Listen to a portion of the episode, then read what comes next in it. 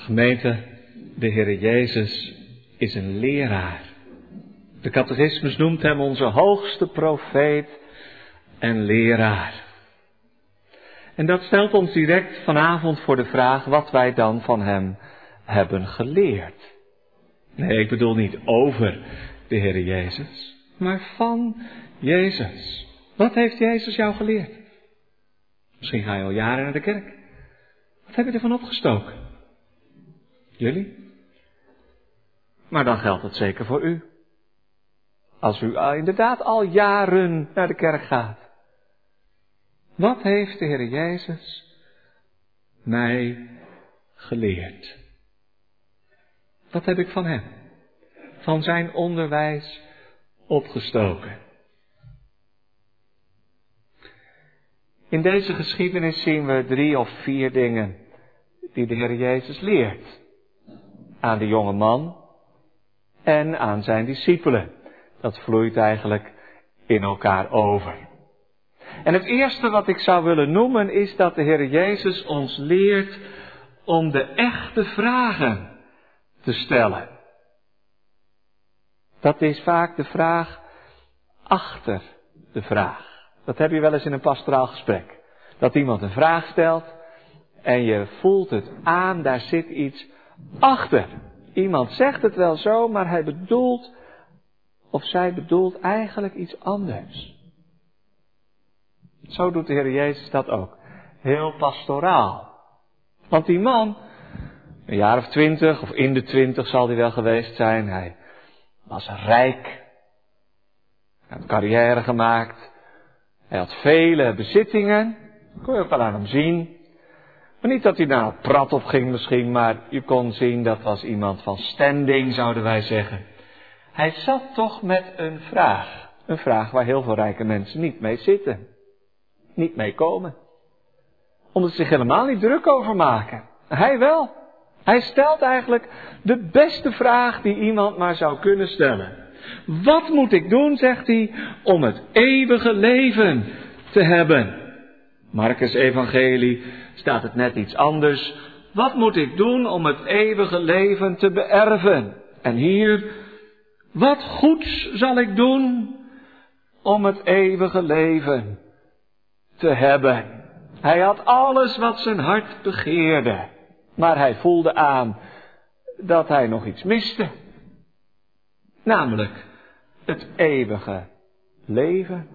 Maak jij ook zo druk om het eeuwige leven? Maak er helemaal niet druk om? Spurgeon zegt ergens, er zijn mensen die maken zich meer druk om hun hond of hun kat dan om hun onsterfelijke ziel. Dat zal nog wel zo zijn. Sommige mensen maken zich druk om hun moestuin of om hun gazon of om hun werk of om hun bedrijf, om kleine dingen maken ze zich druk om een paar weken vakantie waar je een heel jaar in gedachten mee aan het plannen bent. Maar je maakt je nog drukker daarover dan over de nimmer eindigende eeuwigheid. Is dat zo? Bij deze man was het anders. Het ging hem om het eeuwige leven. Daar hield hij rekening mee.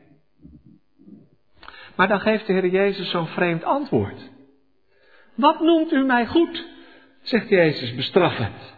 Niemand is goed, behalve één. Dat is God.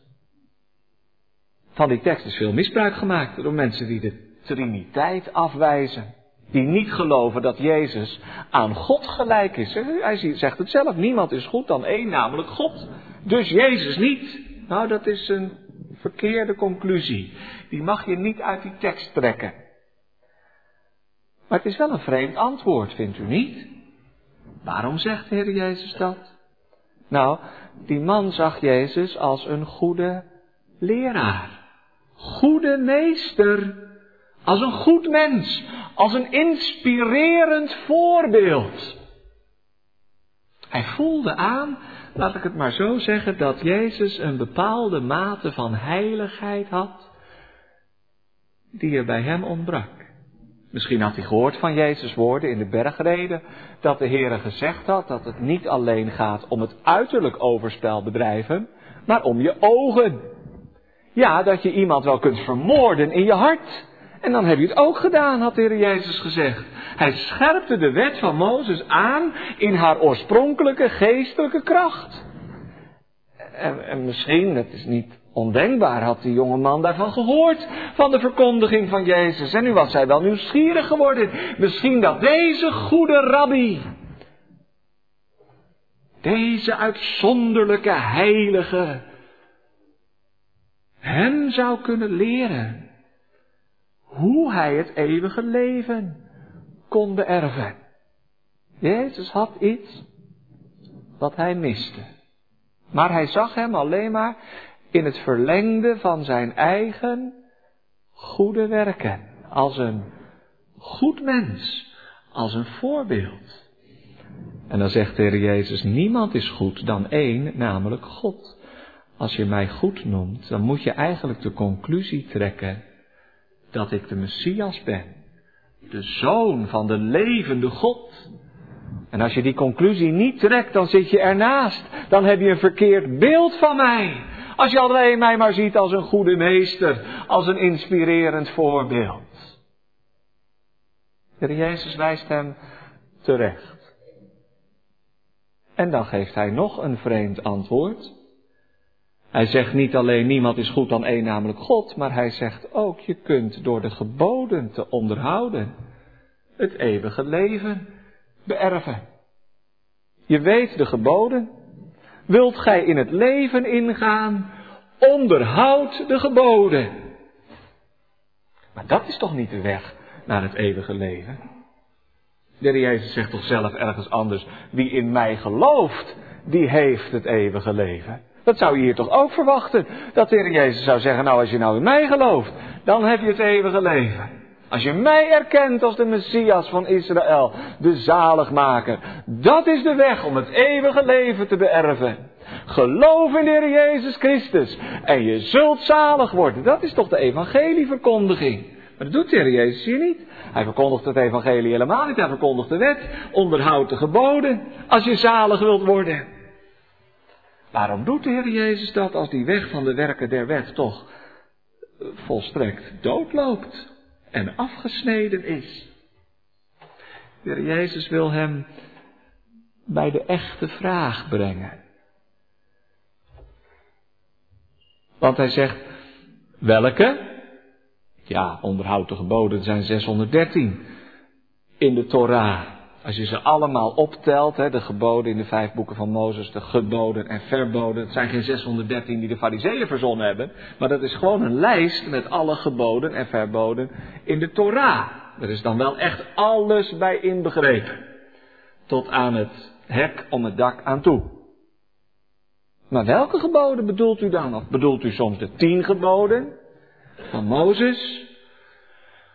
En dan geeft de Heer Jezus een samenvatting van de tweede tafel van de wet. Daar zat het bij de jongen op vast. Dan moet u even vasthouden voor het tweede punt. Hij noemt de geboden, hij begint bij het zesde gebod.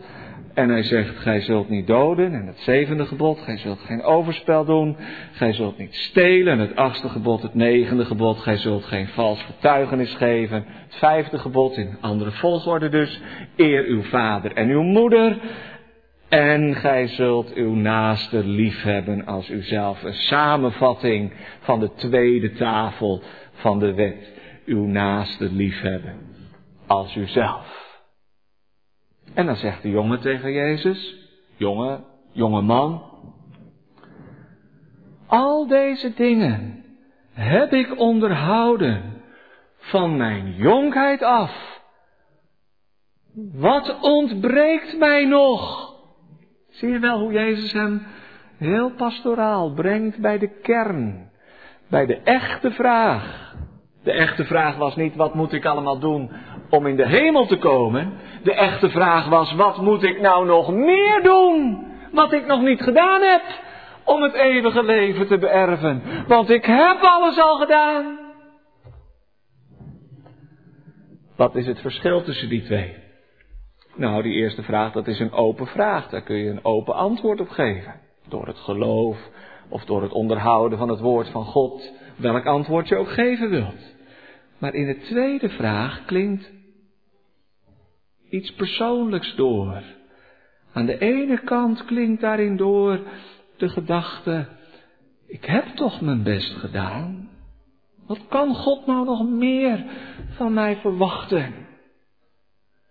Dat is eigenlijk een beetje trots, hè, zouden wij zeggen. Als iemand van zichzelf zegt, ik heb alles al gedaan. Ik heb er alles aan gedaan. Wat kan ik nou nog meer doen?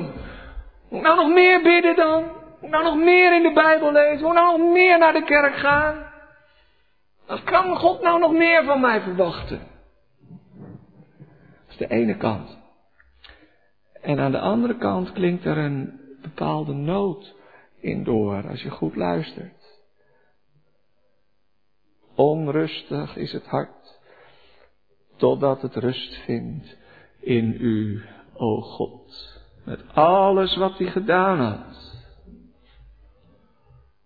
Had hij de ware rust, de vrede met God en het eeuwige leven niet gevonden.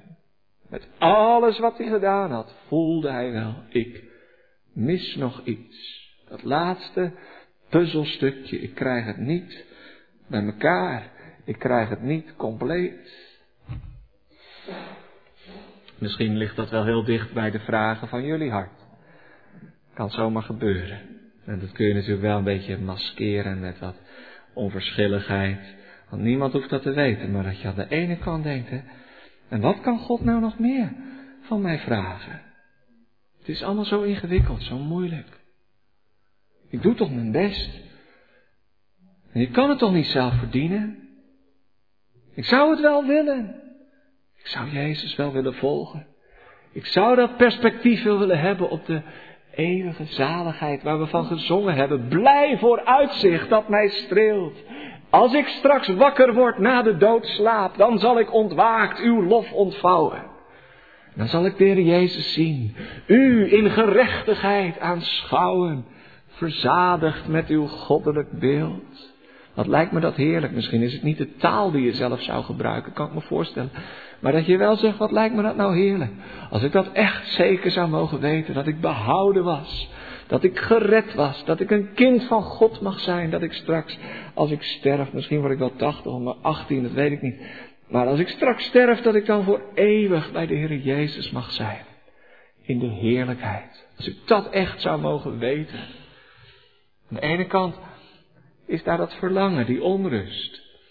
En aan de andere kant dat gevoel, ja, een beetje verlamd, hè. Wat kan ik er nou nog meer aan doen? Ik doe toch alles al?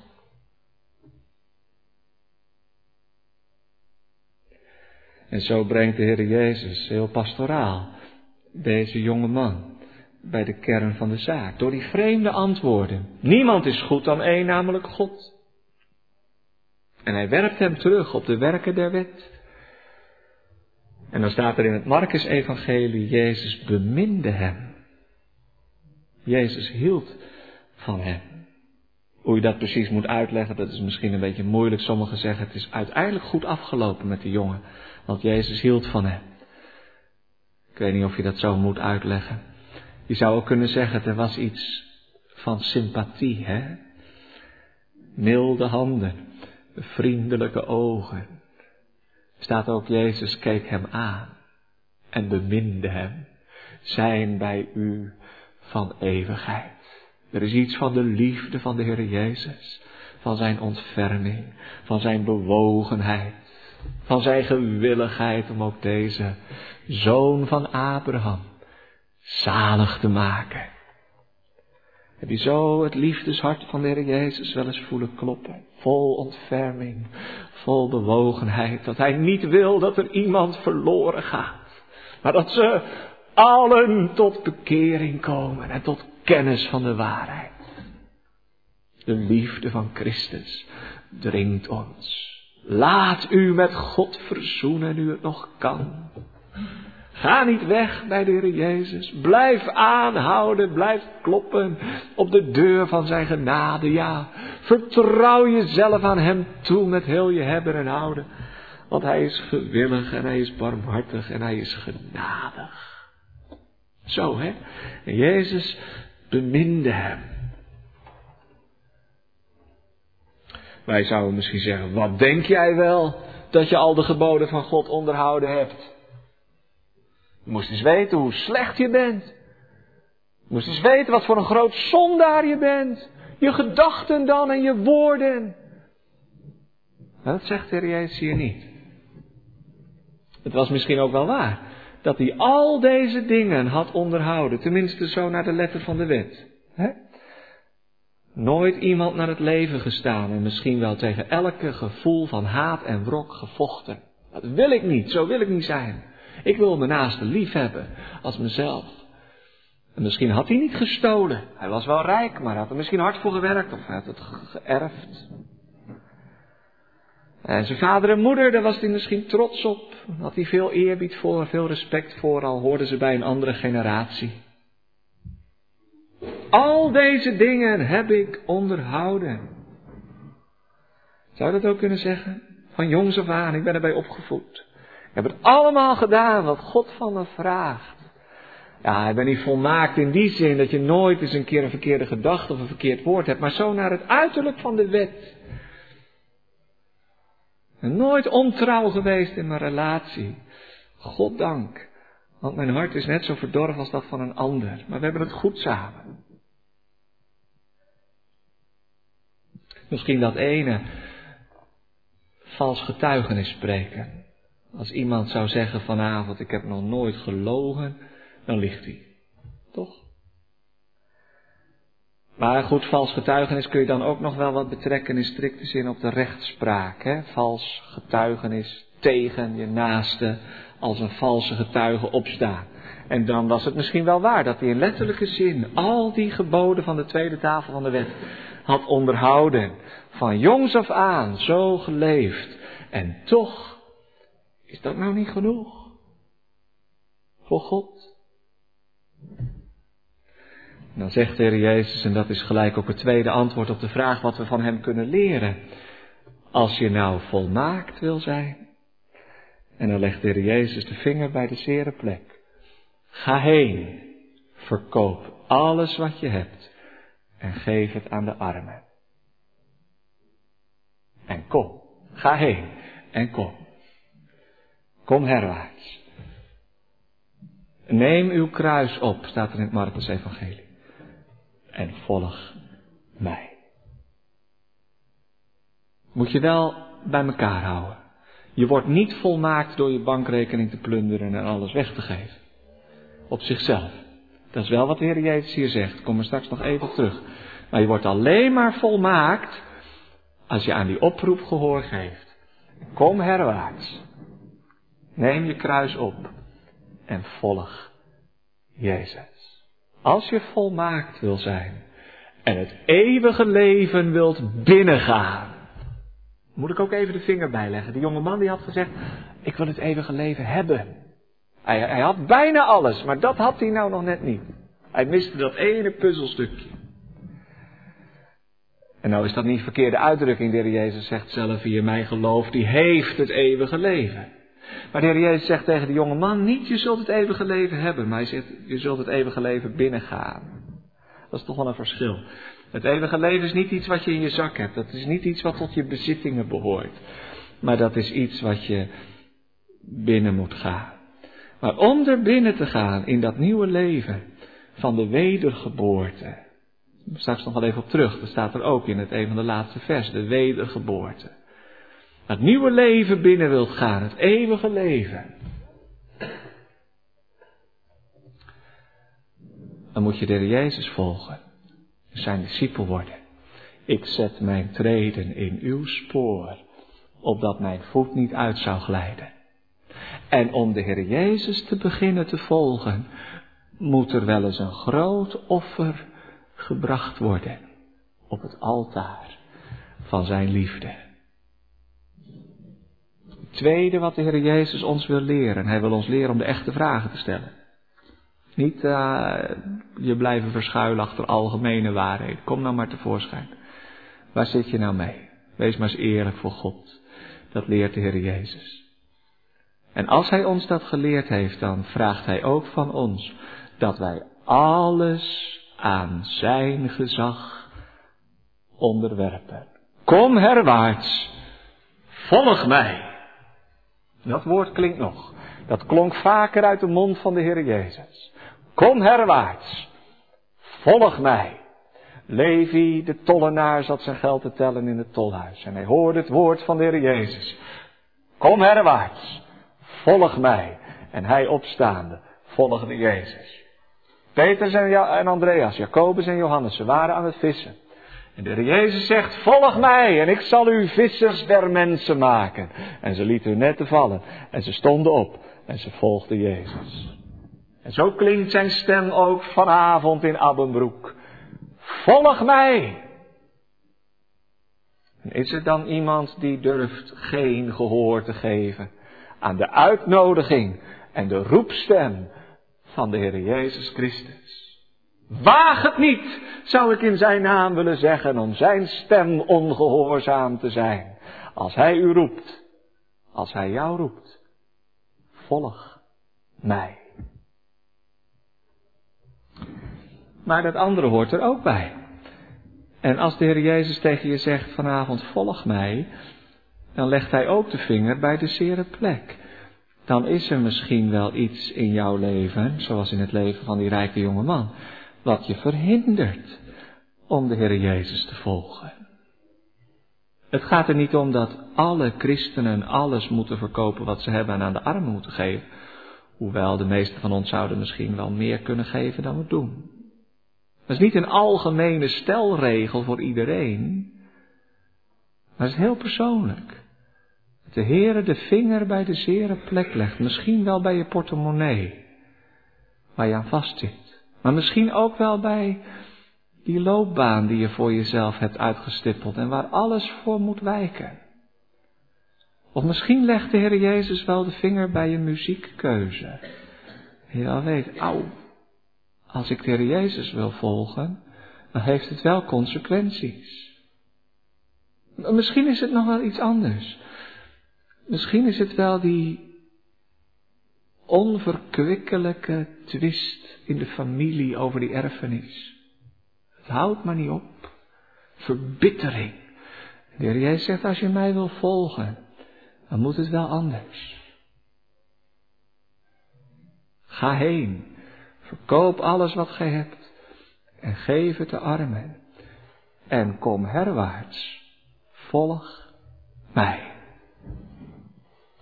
En dan staat er, hij ging bedroefd weg, want hij had vele goederen. Er staat in het Grieks een woord, dat betekent landgoederen.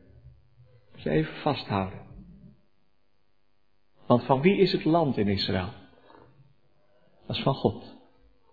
Je kon wel land verkopen, maar dan verkocht je eigenlijk alleen maar de opbrengsten tot en met het jubeljaar. Hè? Dat land werd steeds minder waard in die 50 jaar. En op het eind was het nog maar één oogst waard en dan was het weer 50 oogsten waard. Want het land mocht je helemaal niet verkopen. Het land is van God. Maar deze jonge man had vele landerijen, akkers. En die wetten van het jubeljaar waren helemaal niet meer in gebruik in de dagen van de Heer Jezus. We lezen in het Nieuwe Testament in Handelingen dat Barnabas een akker verkocht. En hij deelde het uit onder de armen. En Ananias en Sapphira deden dat ook. Al hielden ze dan een gedeelte van de prijs achter. Blijkbaar was er in die vroeg-christelijke gemeente het besef dat land, dat mogen wij niet zo bezitterig in ons bezit hebben, want dat behoort aan de Here toe. Dat is de erfenis van Israëls grote God. En hij geeft het aan wie hij wil. Wij zetten er een hek omheen en zeggen, dat is mijn stukje grond. Dat is natuurlijk niet waar. Hoe kom je daarbij? Dat een stukje van de planeet aarde het bezit zou kunnen zijn van, dat is eigenlijk de indianen in Amerika, die weten het beter. Die vonden het heel raar, dat prikkeldraad en, en, en die hekken die de mensen daar neerzetten. De blinde heiden weten nog beter dan wij, we denken dat die grond van ons is. Dat is natuurlijk niet waar. Maar dat geldt zeker in Israël. Je kunt dat bezit niet bezitten, want het is een erfenis. Het is de erfenis van het Kanaan, wat de Heer aan zijn volk beloofd heeft. En het aardse Kanaan, dat is een afschaduwing van het hemelse Kanaan. Dat zeg niet dat je al je grond moet verkopen, je begrijpt wel hoe ik dat bedoel. Het gaat hier om de diepere betekenis van deze geschiedenis. Hij ging bedroefd weg, want hij had niet veel geld op de bank staan. Maar dat, dat, dat land, die grond, hij had vele goederen. En nou zegt de Heer Jezus eigenlijk, erken je dat ik de Messias van Israël ben, de Zoon van God, de wettige erfgenaam van al je bezittingen. Jezus verklaart zijn bezit verbeurd. Hij legt er beslag op. En hij zegt eigenlijk, het is van mij. Ga heen, verkoop het en geef het aan de armen. Kom herwaarts, volg mij en je zult een schat hebben in de hemel. Een voorraadschuur die onuitputtelijk is. zijn aangezicht verviel, staat er in het andere evangelie. Letterlijk zijn gezicht betrok, of misschien nog letterlijker zijn hoofd knakte naar beneden, teleurgesteld. Zijn gezicht viel naar beneden. Auw, dat doet pijn. Je mag alles van mij vragen, al was het een voetreis naar Rome, bij wijze van spreken. Maar dat niet, daar blijft u vanaf. Dat stukje, dat is van mij. Dat geef ik niet op. Dat kan ik niet op het offerblok leggen, op het altaar leggen. Dat is mijn bezit. Dat is mijn houvast. En de Heer Jezus zegt eh, dat degenen die op hun goederen hun vertrouwen stellen, bezwaarlijk in het koninkrijk van God kunnen ingaan. Het probleem was niet dat hij veel had. Er zijn wel meer rijken in de hemel gekomen en armen verloren gegaan. Je wordt niet rijk. Je, je, je gaat niet naar de hemel omdat je arm bent en andersom. Het probleem is niet het geld, maar waar zet je nou je hart op? Waar zet je nou je vertrouwen op? En als je het koninkrijk wilt binnengaan, hoor je wel? Het leven binnengaan, dat is hetzelfde als het koninkrijk binnengaan. Wil je het eeuwige leven hebben? Nee, niet hebben. Binnengaan. Ingaan in die nieuwe werkelijkheid die in de Heer Jezus Christus is aangebroken. Dan moet je Hem erkennen als je koning. Dan moet je Jezus koning laten zijn, laat ik het maar heel eenvoudig zo zeggen ook koning laten zijn over dat kleine stukje waarvan u denkt dat is van mij, daar blijft hij vanaf. Dan ga ik zelf over. Zit niet vaak vast op vele dingen. Eén ding ontbreekt u, zegt de Heer Jezus. Zo gij volmaakt wilt zijn. En misschien is het in uw en jouw leven ook wel zo dat het niet vast zit op veel dingen en dat je je niet in allerlei bochten hoeft te, te wringen. Maar dat ene, dat ene waarvan je niet wilt offeren. Dat je niet aan de Heere wilt overgeven. Hij leert ons een volkomen overgave en een totale onderwerping aan Hem. Heb je dat ook van de Heer Jezus geleerd? Dan weet je ook hoeveel weerstand er is in je hart. En hoeveel werk het de Heilige Geest kost om één keer, twee keer, misschien wel elke keer weer die zelfverloochening op te brengen, dat offer te brengen en jezelf met heel je hebben en houden neer te vleien aan de voeten van de Heer Jezus. Hij draaide zich om, hoewel hij de liefde had kunnen zien in de ogen van Jezus, die hem beminde. Hij draaide zich van Jezus af en hij ging weg en hij zei dat kan ik niet omdat ik het niet wil.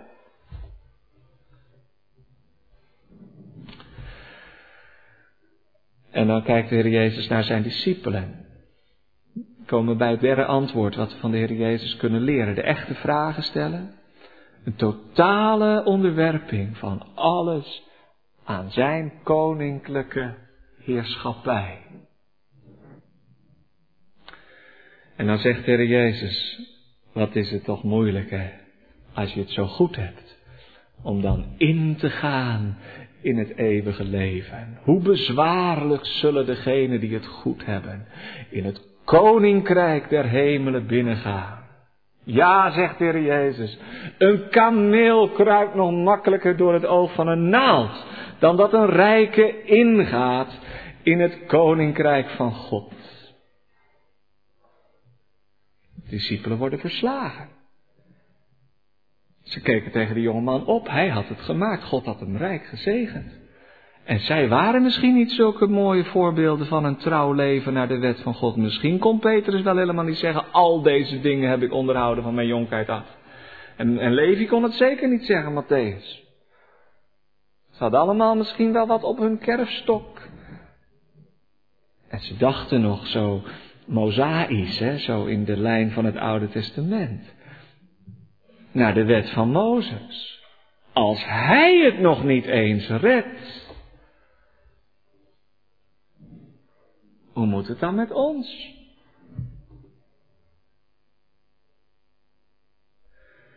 Ze werden verslagen in het hart.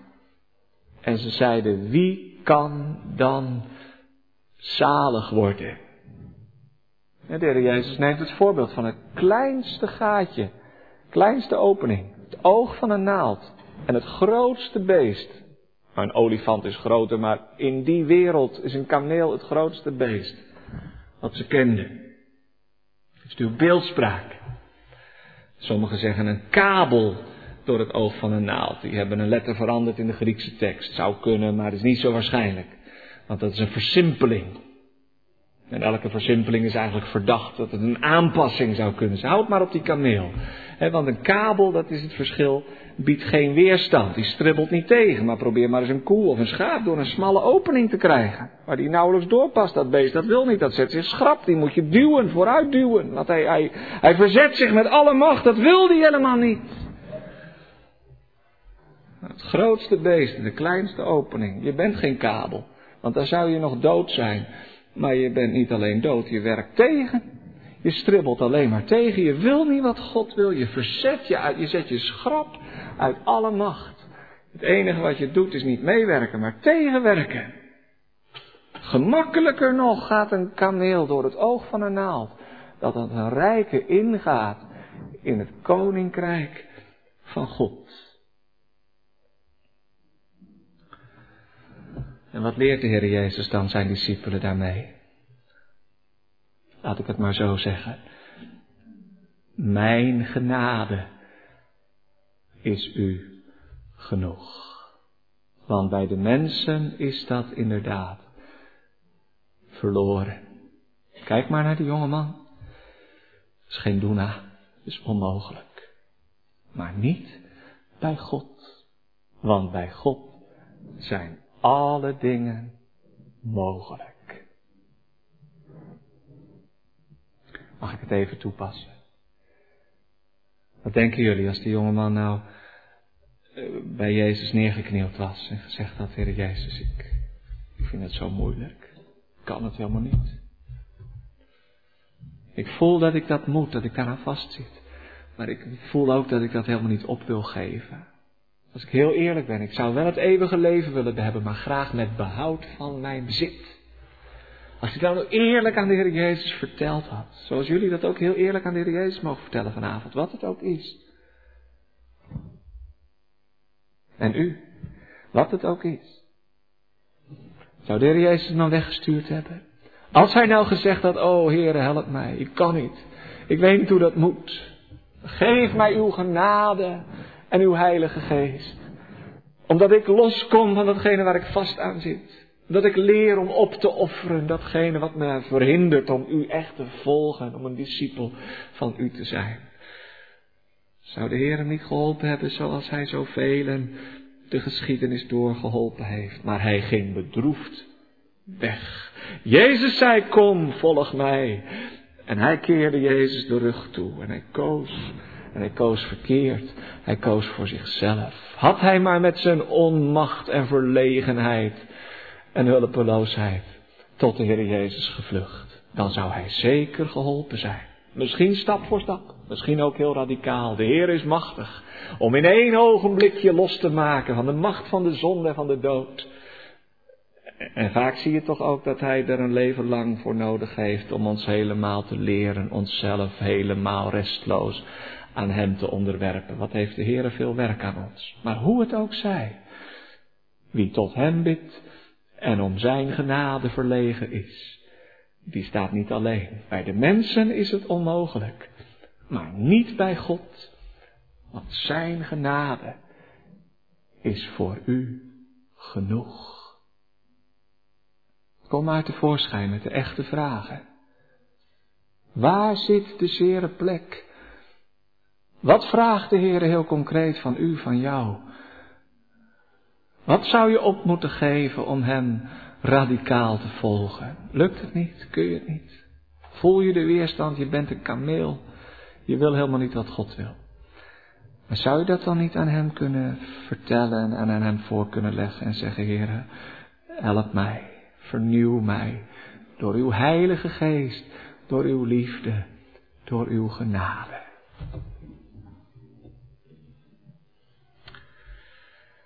En dan schrikt Petrus op. Zo lees ik dat laatste gedeelte van het hoofdstuk. Petrus zei tegen hem, zie, wij hebben alles verlaten en we zijn u gevolgd. Wat zal ons dan geworden? Is dit nou Petrus die zichzelf een beetje op de borst klopt en zegt: Wij zijn eigenlijk beter dan die uh, rijke jongeling? Natuurlijk niet, hè, want hij was juist verslagen. Hij, hij dacht: Het kan helemaal niet. Hij keek als een muur, als een berg tegen die jonge man op. Dus het gaat hier niet om iemand die zichzelf beter vindt dan een ander. Wij hebben tenminste alles verlaten. Nee, ik denk dat je het anders moet lezen. En misschien herkent u dat wel. Met verrassing ontdekt Petrus in zijn eigen leven dat het toch wel Gods werk moet zijn, omdat hij dat van zichzelf nooit zou hebben gedaan.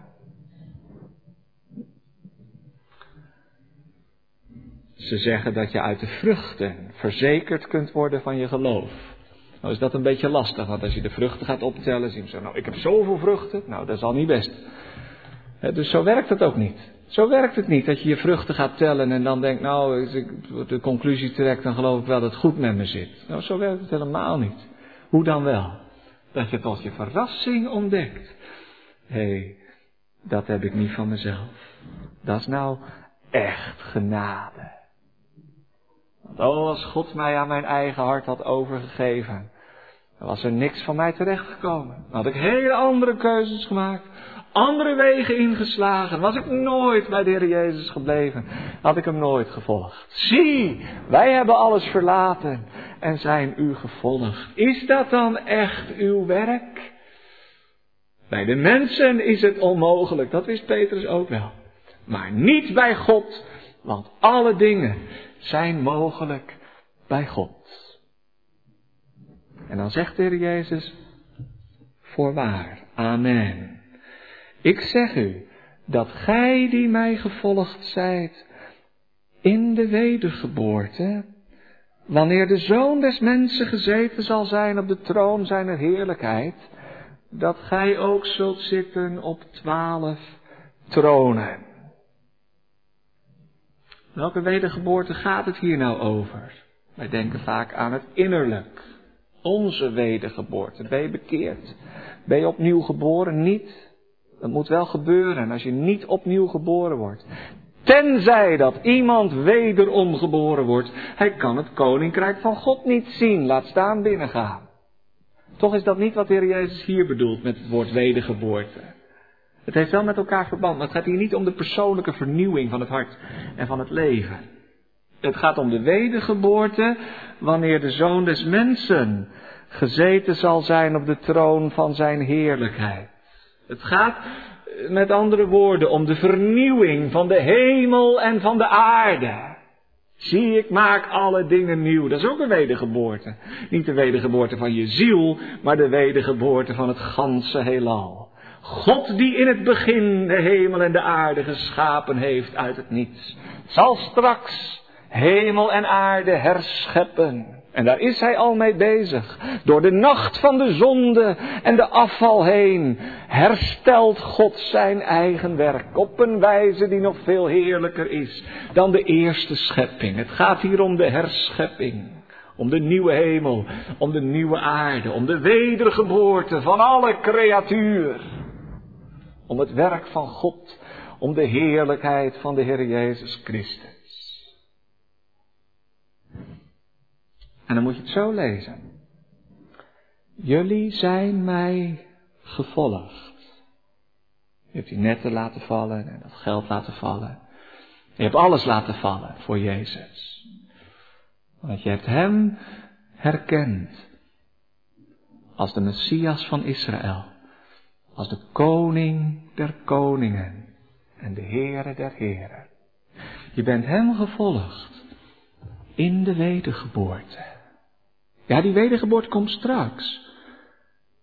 Maar je kunt het ook zo lezen dat die wedergeboorte nu al is aangebroken in de Heer Jezus. Wie in Christus is, die is een nieuwe schepping. Het oude is voorbij gegaan.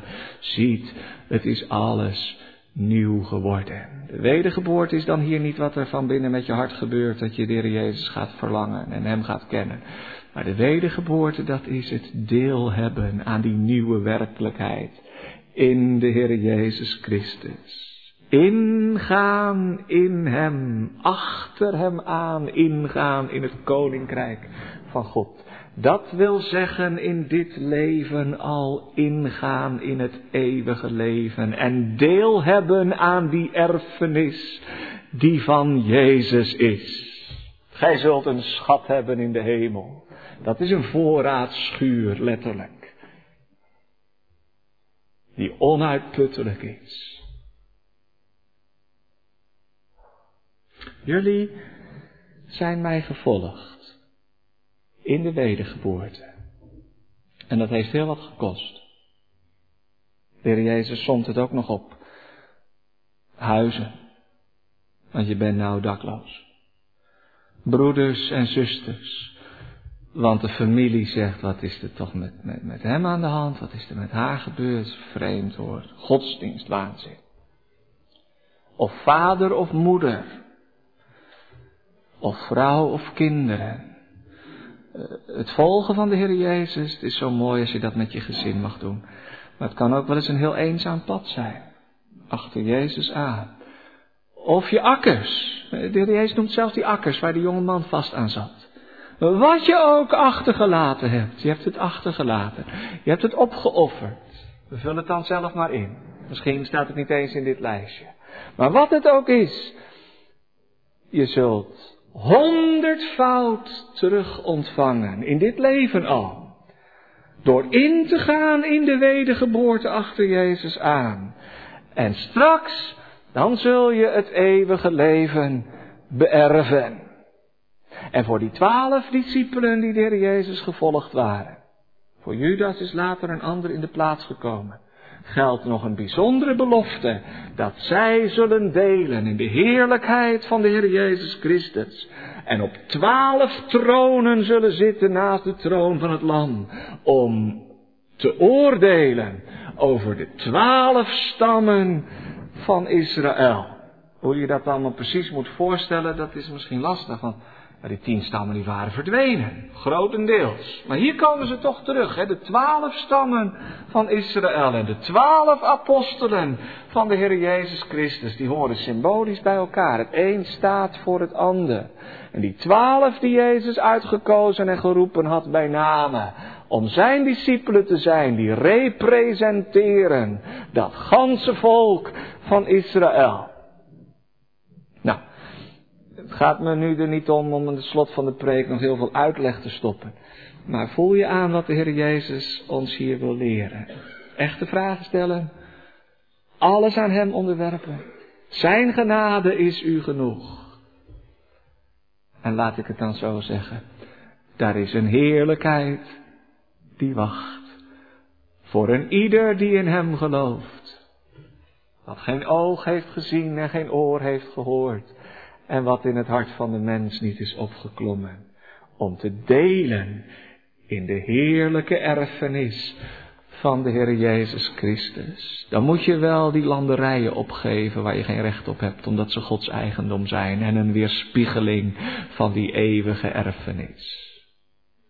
Niet alleen de hemel daarboven, ook de aarde beneden zal vernieuwd worden. Maar dan zal het alles aan de Heer Jezus toebehoren. Wie in dit leven erkent dat alles aan zijn heerschappij onderworpen is, die mag nu reeds delen in die volle erfenis van de Heer Jezus Christus. En straks, dan zul je het eeuwige leven beërven, omdat je nu door de wedergeboorte, waar de Heer Jezus het begin van is, al deel hebt aan die nieuwe toekomst. De Jezus wil ons leren